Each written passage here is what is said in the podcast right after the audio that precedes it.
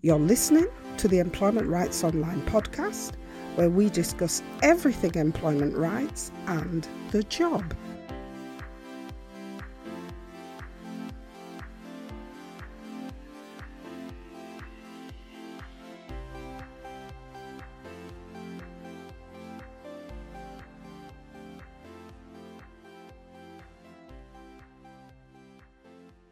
Hi everyone, welcome to this week's episode. Now, we hope you're doing okay as conversations take place about whether the government is intending to scale back your employment rights now that the UK has left the EU. And we'll continue to bring you updates about this as things develop. And that sort of brings us on to this week's episode, which is an update of sorts, because this week we're into one of the discussions already taking place, which is about some employers announcing this week that they will either sack or refuse to hire people who refuse to take the COVID vaccine for non medical reasons. Some employers have even gone further and are now investing huge sums of money into creating IT systems that will create a kind of workplace vaccine passport. And the intention is to monitor the number of people in their workplaces who have had the COVID vaccine. And given that there's talk that the vaccine may need to be topped up every year, you can see where the employer is attempting to go with this, and also the extent of the information that some employers are seeking to hold about you. Now, this information may not be new, particularly if you work in some private health and social care professions, because in those areas, systems like VaccTrac, which is spelled V A C C T R A C, VaccTrac is a system developed by a company called Bright HR. And Bright HR was recently reported in The Guardian to have been used by 1,200 employees to inform their employers that they've received the COVID vaccine. The VaccTrac system is being portrayed as a really positive tool that can be used both as a database for employers as well as doubling up as an information site for workers who it claims will be able to use the system to access online courses about COVID and information about the vaccine to help allay their fears and concerns. Now, all of this may seem like common sense, but where this is heading is towards a line where common sense could spill over into management instructions. What this could mean is some future positions being taken by employers that, if staff or potential staff are told to have the COVID vaccine, to either keep their jobs or to get a job with a particular company, and then people refuse, the employer could seek to terminate your employment or not hire you at all. Now, we may think that this is all a myth and a little bit of scaremongering, but we already have the well publicised position of Saga, Saga being the popular over 50s holiday company, who declared very publicly on the 20th of January of this year that passengers would not be permitted to join their popular cruises unless they had been fully vaccinated against COVID before travelling. And another London company has already declared its intention to use a vaccine tracking system as part of its employment practices. Everyone has been asking which company this is, but all we know is that the company runs a large plumbing business. What we also know is that this company is intending to rewrite their employment contracts to add in a requirement that all workers need to have been vaccinated against COVID before being able to return to work or to continue working for the company or to be hired by the company. And then there's Barchester Healthcare, which is a huge care home provider with over 200 care homes spanning the whole of the UK. Barchester has a staff force of over 17,000 staff members. Barchester have come on the record to say that they will not employ anyone who has refused a COVID vaccine for non medical reasons. And that's just three companies that we know about. And in the world of employment rights, many believe that these companies are just the tip of the iceberg. As more notable figures in the world of politics and health begin to talk up the need for countries to invest in COVID vaccine tracking technology. And what you will find is that companies working with COVID vaccine tracking technology are now springing up all over the internet. So, where does this leave you as a worker? Well, in the UK, there is currently no employment law which mandates that workers of any status must have a COVID vaccine before they can return to their jobs or before they are hired into new jobs. But this doesn't mean that employers cannot demand that you be vaccinated to remain in your job.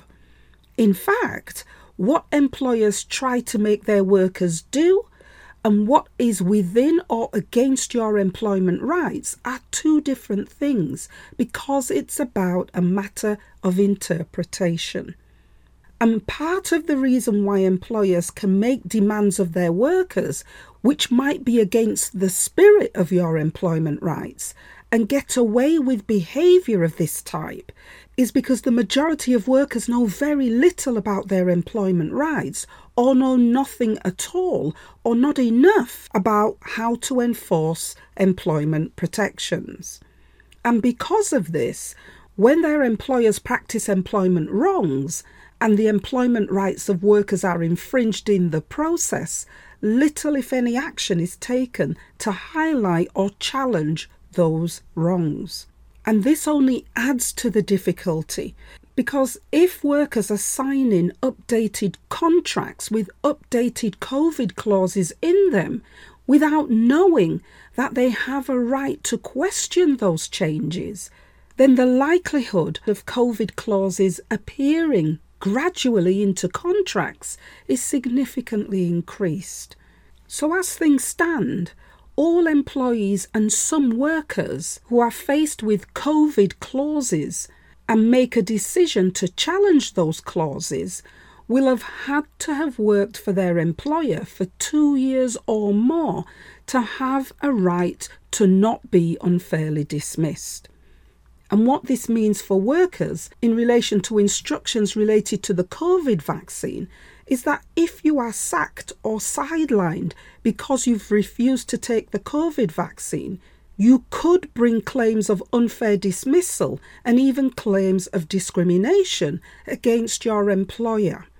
However, and unfortunately, if you have less than two years' service, you don't have an employment right to claim unfair dismissal. You could, however, bring discrimination claims if those claims are based on the protected characteristics of religion, or disability, because both these characteristics have space for grounds against the vaccine on the basis of the vaccine either being incompatible with one's faith or incompatible with the possible impact on one's disability. And this is something that workers can look at. If you do qualify under the two year rule to bring an unfair dismissal claim, then your claim may still have merit, regardless of whether you've signed an updated contract. If your employer has dismissed you specifically because of your refusal to take the vaccine for non medical reasons. In these circumstances, your unfair dismissal claim could be based on the speculation that still surrounds the vaccine's effectiveness at preventing transmission. And that one issue provides a strong defence against any argument that being forced to take a COVID vaccine is about increasing safety for your colleagues or for customers. And that is because, with COVID infection prevention rates at 66% for some vaccines, which effectively means that 34 people out of every 100 people who have the vaccine will fail to achieve protection against COVID, this effectively means that we don't yet know how businesses are going to cope with the reality that having a COVID vaccine may not protect workers from either infection or transmission. So, if a vaccine cannot guarantee you against catching COVID or passing COVID on to others, any defence in an unfair dismissal case would be right to ask why you've been dismissed.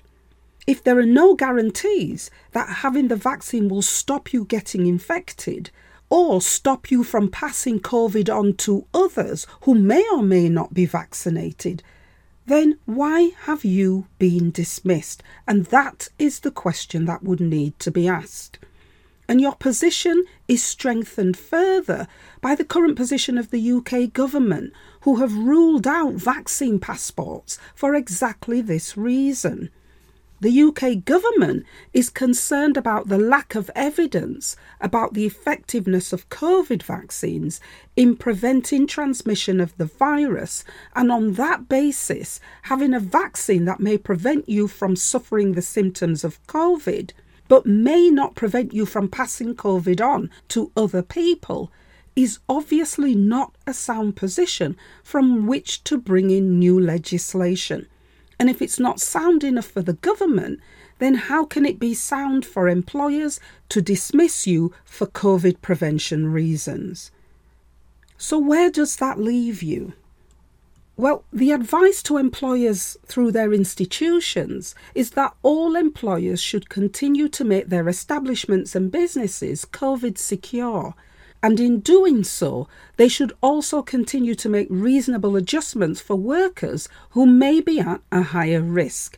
And this can be achieved by continuing to use mixed and flexible approaches like working from home or staggered work days to increase the safety of vulnerable workers and to increase the overall safety of all workers. So, for now, all you can do is keep your eye on how your employer manages your return to work and keep your eye on any plans to bring in any new COVID policies or changes to your contract of employment. And if you see that happening, you need to seek advice immediately. If you've already been negatively affected by COVID policies at work, you should consider lodging a grievance against the treatment you have received. Or if you have already been dismissed and you have the required two years continuous employment, you should still complain about the treatment you have received, but you may also be able to submit an employment tribunal claim if your dismissal was in the last three months. You can refer to the show notes where you're listening to this podcast for help with lodging a grievance against your employer.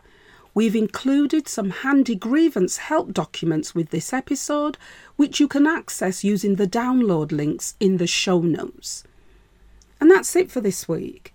We hope you find something useful that you can work with in this week's episode. Remember to let others know we are here by sharing our content and leaving us a review about the podcast on iTunes or anywhere else where you're listening and where you can leave a review. We would really love to hear from you. Until next week, bye for now.